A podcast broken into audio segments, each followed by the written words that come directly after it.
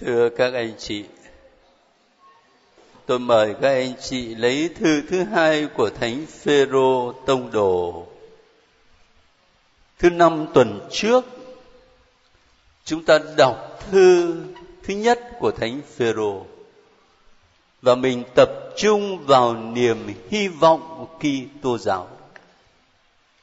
Cái niềm hy vọng ấy nó vươn đến mục đích cuối cùng là ngày quang lâm của Đức Giêsu Kitô.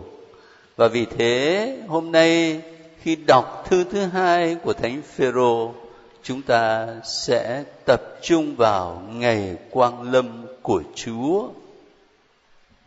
Thế tôi mời các anh chị lấy thư thứ hai của Thánh Phêrô ở chương 1. Chúng ta sẽ đọc từ câu 12 cho đến hết câu 18. Vì thế, tôi sẽ luôn nhắc cho anh em nhớ lại những điều trên. Mặc dù anh em đã biết rồi và đang sống vững vàng theo sự thật anh em hiện nắm giữ. Tôi thiết nghĩ bao lâu tôi còn sống cuộc đời chóng qua này, tôi phải nhắc nhở để thức tỉnh anh em. Đó là điều phải lẽ vì biết rằng sắp đến thời tôi phải bỏ lều này. như Đức Giêsu Kitô Chúa chúng ta cũng đã tỏ cho tôi biết. nhưng tôi sẽ cố gắng để trong mọi trường hợp. sau khi tôi ra đi anh em có thể nhớ lại các điều ấy. Chúng ta dừng ở đây một chút Câu 13 Thánh Phêrô viết là Tôi thiết nghĩ bao lâu tôi còn sống cuộc đời chóng qua này. Rồi đến câu 14 thì Ngài nói thêm Sắp đến thời tôi phải bỏ lều này. Lều là cái gì? À, đấy, những từ ngữ mà ngài dùng đó, tôi phải bỏ cái lều này, rồi cuộc đời chóng qua từ ngữ đó, nó diễn tả cái nhìn của thánh phêrô và cũng là cái nhìn của người Kitô hữu về đời sống trần thế. Cái cuộc sống trần thế là cuộc sống chóng qua và chúng ta không ở mãi trong cuộc sống đó. Nó giống như là cái lều tạm vậy đó. Cho nên là mình nói hộ khẩu thường trú của mình ở đây, ở kia, cái đó là nói theo kiểu bình thường. Chứ còn thực sự chả có ai thường trú cả. Tạm trú cả thôi. Mai mốt để đăng ký thường trú ở chỗ khác cơ có điều là cái địa chỉ đăng ký thường trú đó là mình chọn địa chỉ nào? Thế thôi.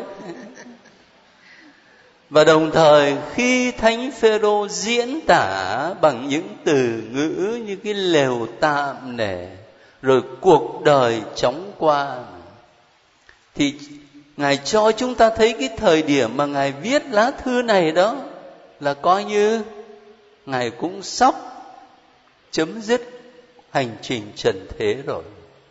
Và vì thế, những gì mà ngài nói với các tín hữu thời bấy giờ cũng như với chúng ta ngày hôm nay ở trong lá thư này có thể coi như là lời di chúc, những lời tâm huyết,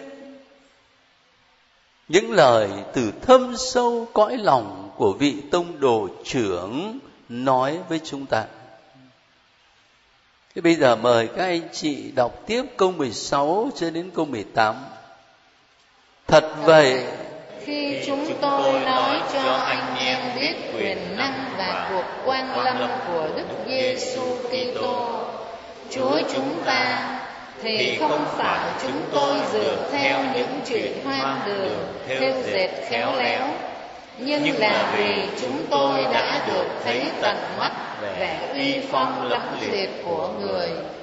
quả thế người đã được thiên chúa là cha ban cho vinh quang và danh dự. khi, có tiếng từ đấng tuyệt vời vinh hiển phán với người. đây là con yêu dấu của ta. ta. Hết lòng quý mến. tiếng đó chính chúng tôi đã nghe thấy từ trời phán ra. khi chúng tôi ở trên núi thánh của người. ở trong phần này thánh phêrô nói đến kinh nghiệm cá nhân của ngài. Các anh chị để ý trong câu 16 gần cuối câu 16 đó. Chúng tôi đã được thấy tận mắt thấy tận mắt đến câu 17 ngài nhắc lại cái lời, Thiên Chúa phán, đây là con yêu dấu của ta ta hết lòng quý mến. Và sang câu 18 thì Thánh Phêrô khẳng định, cái tiếng đó chính chúng tôi đã nghe. Thấy không? Hai động từ.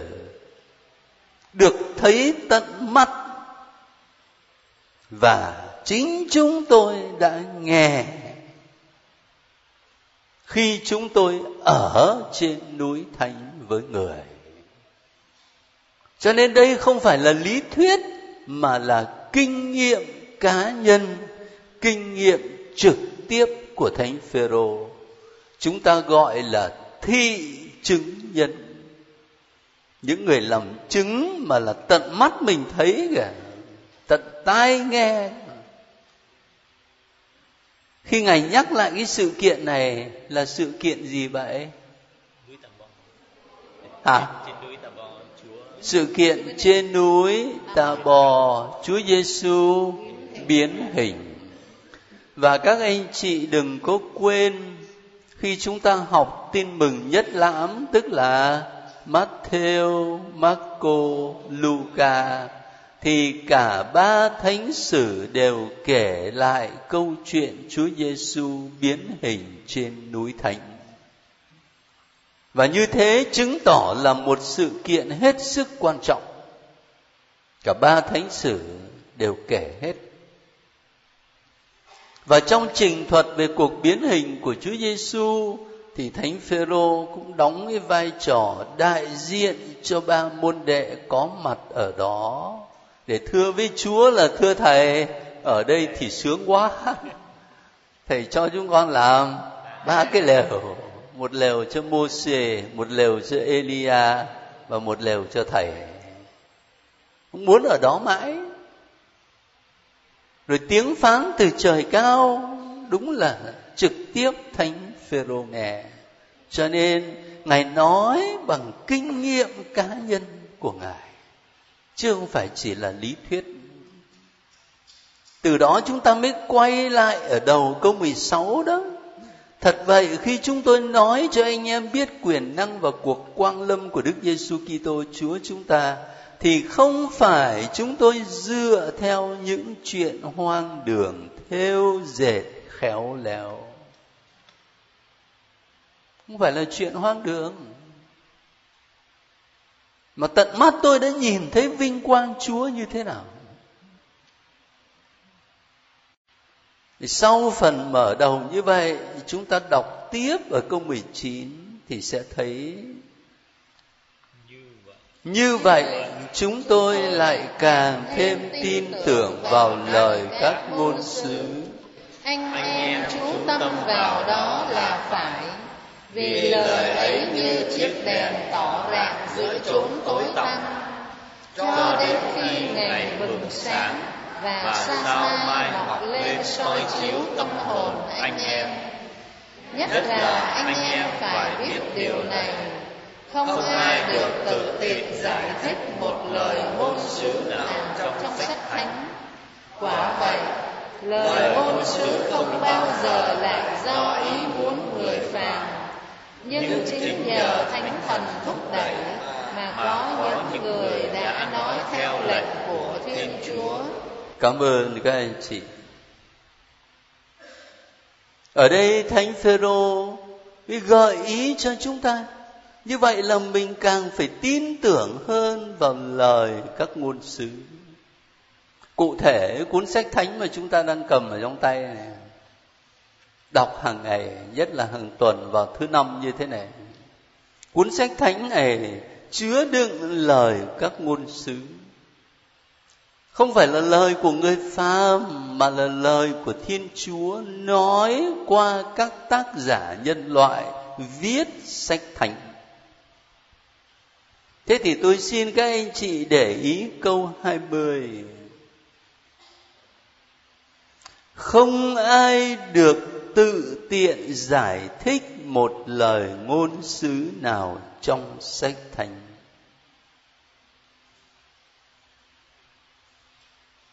Tự tiện giải thích. Muốn giải thích kiểu nào cũng được hết. Chúng ta không được phép như vậy. Tại sao vậy? Là bởi vì lời ngôn sứ không do ý muốn của người phàm, nhưng chính nhờ thánh thần thúc đẩy mà có những người đã nói theo lệnh của thiên chúa, rồi sau này được viết ra, chúng ta gọi đó bằng từ ngữ gì? Từ ngữ gì? Linh hứng. Linh hứng. Sách thánh này do những tác giả nhân loại có tên là Matthew, Marco, Luca, Gioan, Isaiah, Jeremiah. Những tác giả là những con người sống trong một thời đại cụ thể viết ra. Nhưng thực sự họ không viết từ ý muốn riêng của họ mà do sự thúc đẩy và hướng dẫn của Chúa Thánh Thần. Đó là lý do mà khi chúng ta đọc một đoạn sách thánh ở trong nhà thờ thì luôn luôn kết thúc bằng câu, đó là lời chúa. Mình dịch ra, đó là lời chúa. Nghe cho nó xuôi tai việt nam, còn tiếng latin thì đơn giản hơn, verbum domini, lời của chúa chứ không phải lời của người phàm mà bởi vì sách thánh là lời của thiên chúa được viết ra dưới sự hướng dẫn và tác động của chúa thánh thần. Cho nên, để giải thích sách thánh cho đúng, thì cũng phải giải thích theo sự hướng dẫn của chúa thánh thần. Chứ không phải tự tiện mình muốn giải thích kiểu nào cũng được.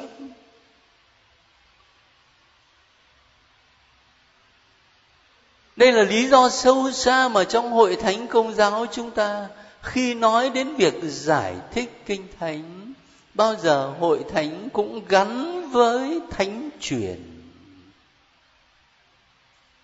Và gắn với quyền giáo huấn trong giáo hội. Gắn với thánh truyền để thấy là truyền thống của các tông đồ từ thời xưa cho đến các thánh tiến sĩ giảng dạy cho đến các vị thánh trong dòng lịch sử giáo hội đến hôm nay hiểu lời Chúa đó như thế nào. Rồi gắn với quyền giáo huấn trong giáo hội, bởi vì Chúa Giêsu trao cái quyền cho các tông đồ rồi tiếp đó là những người kế vị các ngài chứ không phải là chúng ta cá nhân mình tự tiện rồi mình muốn giải thích thế nào cũng được. Cũng ở trong thư thứ hai của thánh phêrô này, các anh chị lật tới trang sau ở chương 3 đó. Ở chương 3 câu 15 Thánh Phêrô nhắc đến Thánh Phaolô ở đây và anh em hãy biết rằng Chúa chúng ta tỏ lòng kiên nhẫn chính là để anh em được cứu độ như ông Phaolô, người anh em thân mến của chúng ta, đã viết cho anh em theo ơn khôn ngoan Thiên Chúa ban cho ông. Ông cũng nói như vậy trong tất cả các thư của ông khi bàn đến các vấn đề này. Trong các thư ấy, có những chỗ khó hiểu những chỗ ấy cũng như những chỗ khác trong kinh thánh bị những kẻ vô học và nông nổi xuyên tạc khiến chúng phải chuốc lấy họa diệt vong. Bị những kẻ vô học và nông nổi xuyên tạc. Xuyên tạc lời kinh thánh. Xuyên tạc lời chúa. Thánh phêrô nhắc đến hai lý do thứ nhất là vô học, và thứ hai là nông nổi. Nhiều khi thiếu hiểu biết, nhưng mà lại cứ nghĩ là mình biết nhiều lắm. Hôm nào tôi có đọc trang mạng của giáo hội công giáo bên anh quốc, tôi gặp một bài suy tư, trong đó tác giả nói đến một sự kiện là có những người hiểu biết thì không có bao nhiêu, nhưng mà ông ấy dùng cái từ ở trong tiếng anh mà chúng ta có thể giải thích mà. Hiểu biết thì không bao nhiêu, nhưng mà lên mặt dạy dỗ mọi người trong hội thánh, từ đức giáo hoàng rồi xuống. Thế tôi mới ớ ra, tôi bảo hóa ra cái chuyện này nó có ở khắp nơi trên thế giới, trong đó có cả việt nam hiểu biết thì không có bao nhiêu, nhưng mà lại cứ tự nghĩ là mình biết nhiều lắm.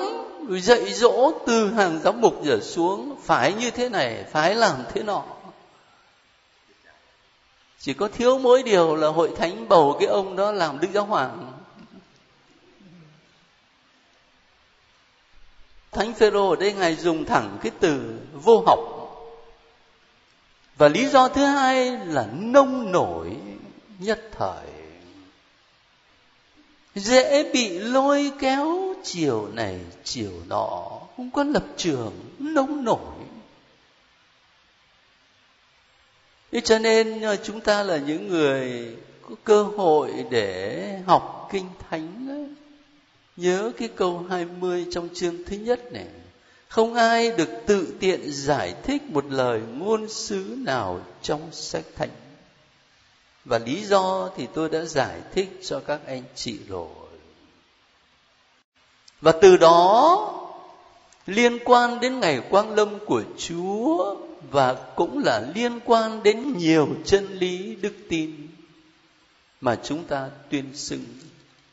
Thì các anh chị để ý trong thư thứ hai phêrô này, không chỉ có một chỗ mà hai chỗ thánh phêrô nói đến các thầy dạy giả hiệu những ngôn sứ giả, chứ không phải ngôn sứ thật. Lần thứ nhất đó là ở chương 2 từ câu 1 cho đến câu 3 lần thứ hai là ở chương 3 từ câu 3 cho đến câu 7 Ngài nói đến những thầy dạy giả hiệu chứng tỏ đây là vấn đề quan trọng chứ không phải đùa đâu. Rồi một lát nữa mà chúng ta đọc thư của Thánh Juda, mình cũng sẽ thấy lại nói đến thầy dạy giả hiệu.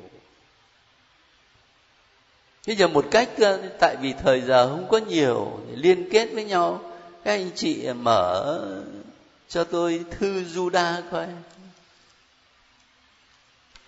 Juda này là Juda nào đấy? Juda nhiệt thành.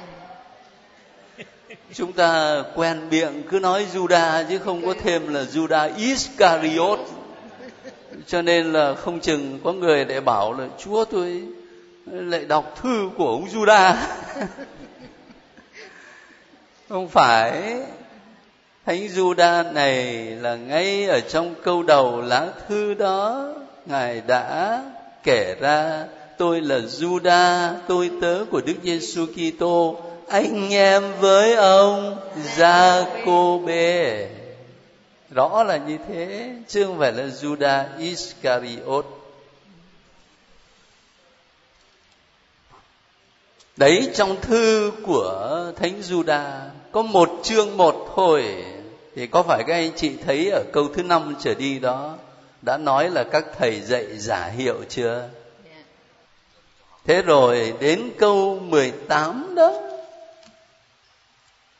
Cái câu mà hôm nay nhóm hướng dẫn cầu nguyện đã chọn để đọc cho chúng ta đó phần anh em hãy nhớ lại những lời các tông đồ của Đức Giêsu Kitô Chúa chúng ta đã nói trước kia. Các ngài đã nói với anh em rằng, vào thời cuối cùng sẽ có những kẻ nhạo báng sống theo những dục vọng vô luân của mình. Họ là những kẻ gây chia rẽ, sống theo tính tự nhiên, không có thần khí ngài cho mình thấy những dấu hiệu của ngôn sứ giả nó nằm ở chỗ nào? Đó là những kẻ gây chia rẽ các anh chị nhớ lại trình thuật ở trong sách công vụ tông đồ về ngày lễ ngũ tuần. Bây giờ chúng ta gọi là lễ chúa linh thần hiện xuống đó. Hiểu sao? Thấy rất rõ. Cái hoạt động của ma quỷ là hoạt động gây chia rẽ, mà cụ thể là câu chuyện tháp ba ben ở trong cựu ước còn hoạt động của chúa thánh thần là kiến tạo sự hiệp nhất. Cho nên, bao nhiêu người nói nhiều thứ tiếng khác nhau, nhưng mà bây giờ tất cả đều được liên kết nên một, đều nghe các tông đồ giảng bằng thứ tiếng của mình. Chung nhau trong một lời tuyên xưng đức tin cho nên dấu hiệu của thánh thần là ở sự hiệp nhất.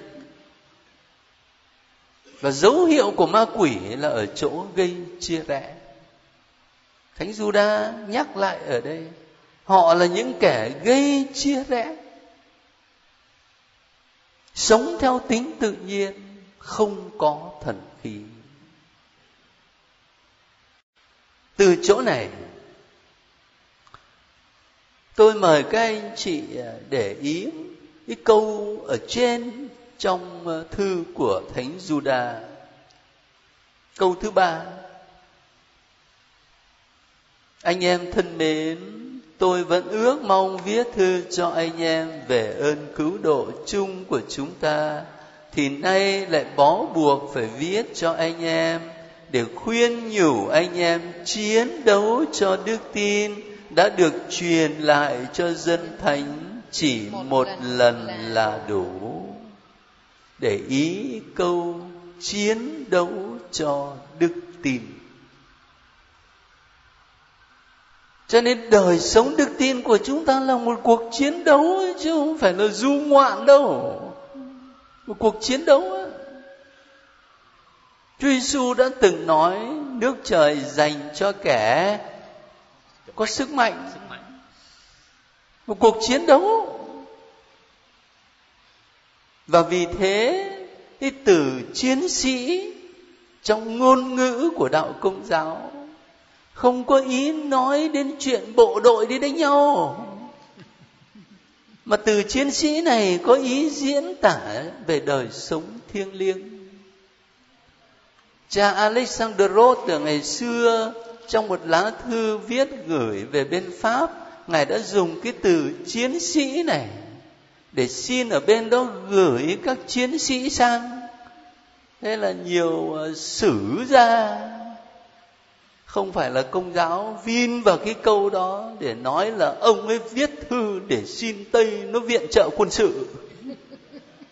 Rồi kết án là đạo công giáo là đạo theo tây. Và đang khi đó trong cái văn mạch lá thư đó dùng cái từ chiến sĩ là những người đi loan báo tin mừng. Chiến sĩ của Chúa Kitô. Đây này, cuộc chiến đấu. Đời sống đức tin là một cuộc chiến đấu. Khi nói đến cuộc chiến, chúng ta hình dung ra những địch thủ. Và thường là mình nghĩ địch thù là những kẻ bên ngoài mà mình quên mất rằng có địch thù bên trong. Nội công. Ở đây thì trước hết tôi nói trên bình diện thiêng liêng cá nhân. Trong đời sống của mỗi người chúng ta, các anh chị cũng như tôi, các anh chị có cảm nghiệm được rằng mình phải chiến đấu với chính bản thân nếu mà mình muốn sống theo đúng phúc âm không? Mình chiến đấu mà tướt mồ hôi ra chứ. Vất vả lắm chứ. Trong cái thời buổi như thế này mà sống tám mối phúc thật của Chúa Giêsu đâu có đơn giản đâu. Một cuộc chiến từng giây, từng phút với dục vọng, với đam mê, với thói xấu. Nó ở bên trong chúng ta, chứ không phải chỉ ở bên ngoài. Cho nên, ngay trên bình diện thiêng liêng cá nhân đã thấy điều đó. Bây giờ trên bình diện giáo hội cũng vậy. Địch thù của hội thánh không chỉ là ở bên ngoài. Nhiều khi nó ở bên ngoài mình lại nhìn mặt nó rõ. Biết đâu là kẻ thù. Nhưng mà điều đáng sợ hơn đó là kẻ thù nằm bên trong giáo hội ngay sau câu mà thánh Juda viết câu thứ ba vừa rồi đó, chiến đấu cho đức tin, thì sang câu thứ tư, ngài nói, thật vậy, có những người đã len lỏi vào. Len lỏi, dịch theo từ ngữ của chúng ta ngày nay đó, nằm vùng đó đấy, nằm vùng đấy nó len lỏi vào để nó phá giáo hội từ bên trong kìa. Nó khoác lên mình một bộ áo rất là thánh thiện, đạo đức, lúc nào cũng bênh vực hội thánh cả. Nhưng mà thực sự đó là nó len lỏi vào để phá hội thánh. Đấy mới là điều đáng sợ. Mà mình nông nổi nhất thời, mình không vững vàng lập trường là mình dễ bị cuốn theo lắm. Cho nên thánh Phêrô cũng như thánh Juda đều nhấn mạnh với chúng ta phải cảnh giác những thầy dạy giả hiệu những ngôn sứ giả. Sở dĩ tôi mời các anh chị à, đọc luôn thư Juda để thấy là cả hai vị đều nhấn mạnh cùng những điểm đó thì mình phải thấy nó quan trọng để mình quan tâm. Còn bây giờ chúng ta quay lại thư của Thánh Phêrô. Rồi mời các anh chị đọc chương thứ ba đó. Từ nãy giờ là nói về ngày quang lâm, nhưng mà ờ, tôi dựa vào giáo huấn của hai vị thánh đó để dẫn từ từ từ từ. Cái nền tảng rồi bây giờ chính ngài nói với chúng ta ở chương 3 thư thứ hai chương 3 câu 8 cho đến câu 10 anh em thân mến một điều duy nhất xin anh em đừng quên đối với chúa một ngày có thể ngàn năm ngàn năm cũng tưởng một ngày. chúa không chậm trễ thực hiện lời hứa như có kẻ cho là người chậm trễ. kỳ thực người kiên nhẫn đối với anh em. vì người không muốn cho ai phải diệt vong nhưng muốn cho mọi người đi tới chỗ ăn năn hối cải. những ngày của chúa sẽ đến như kẻ trộm. ngày đó các tầng trời sẽ ầm ầm sụp đổ. ngũ hành bốc cháy tiêu tan mặt đất và các công trình trên đó sẽ bị thiêu hủy. sở dĩ thánh phêrô nói phần này là bởi vì có những thầy dạy giả hiệu đến nói với các tín hữu rằng làm cái gì mà có chuyện chúa quang lâm từ ngày cha ông chúng ta an nghỉ cho đến bây giờ, mọi sự vẫn y nguyên như vậy thôi. Không có chuyện chúa quang lâm ngày hôm nay cũng ờ, không ít người sẽ nói với các anh chị, làm gì mà có chuyện chết rồi phải chịu phán xét? Chết là xong rồi và nhiều tư tưởng nó liên hệ đến những chân lý đức tin mà chúng ta tuyên xưng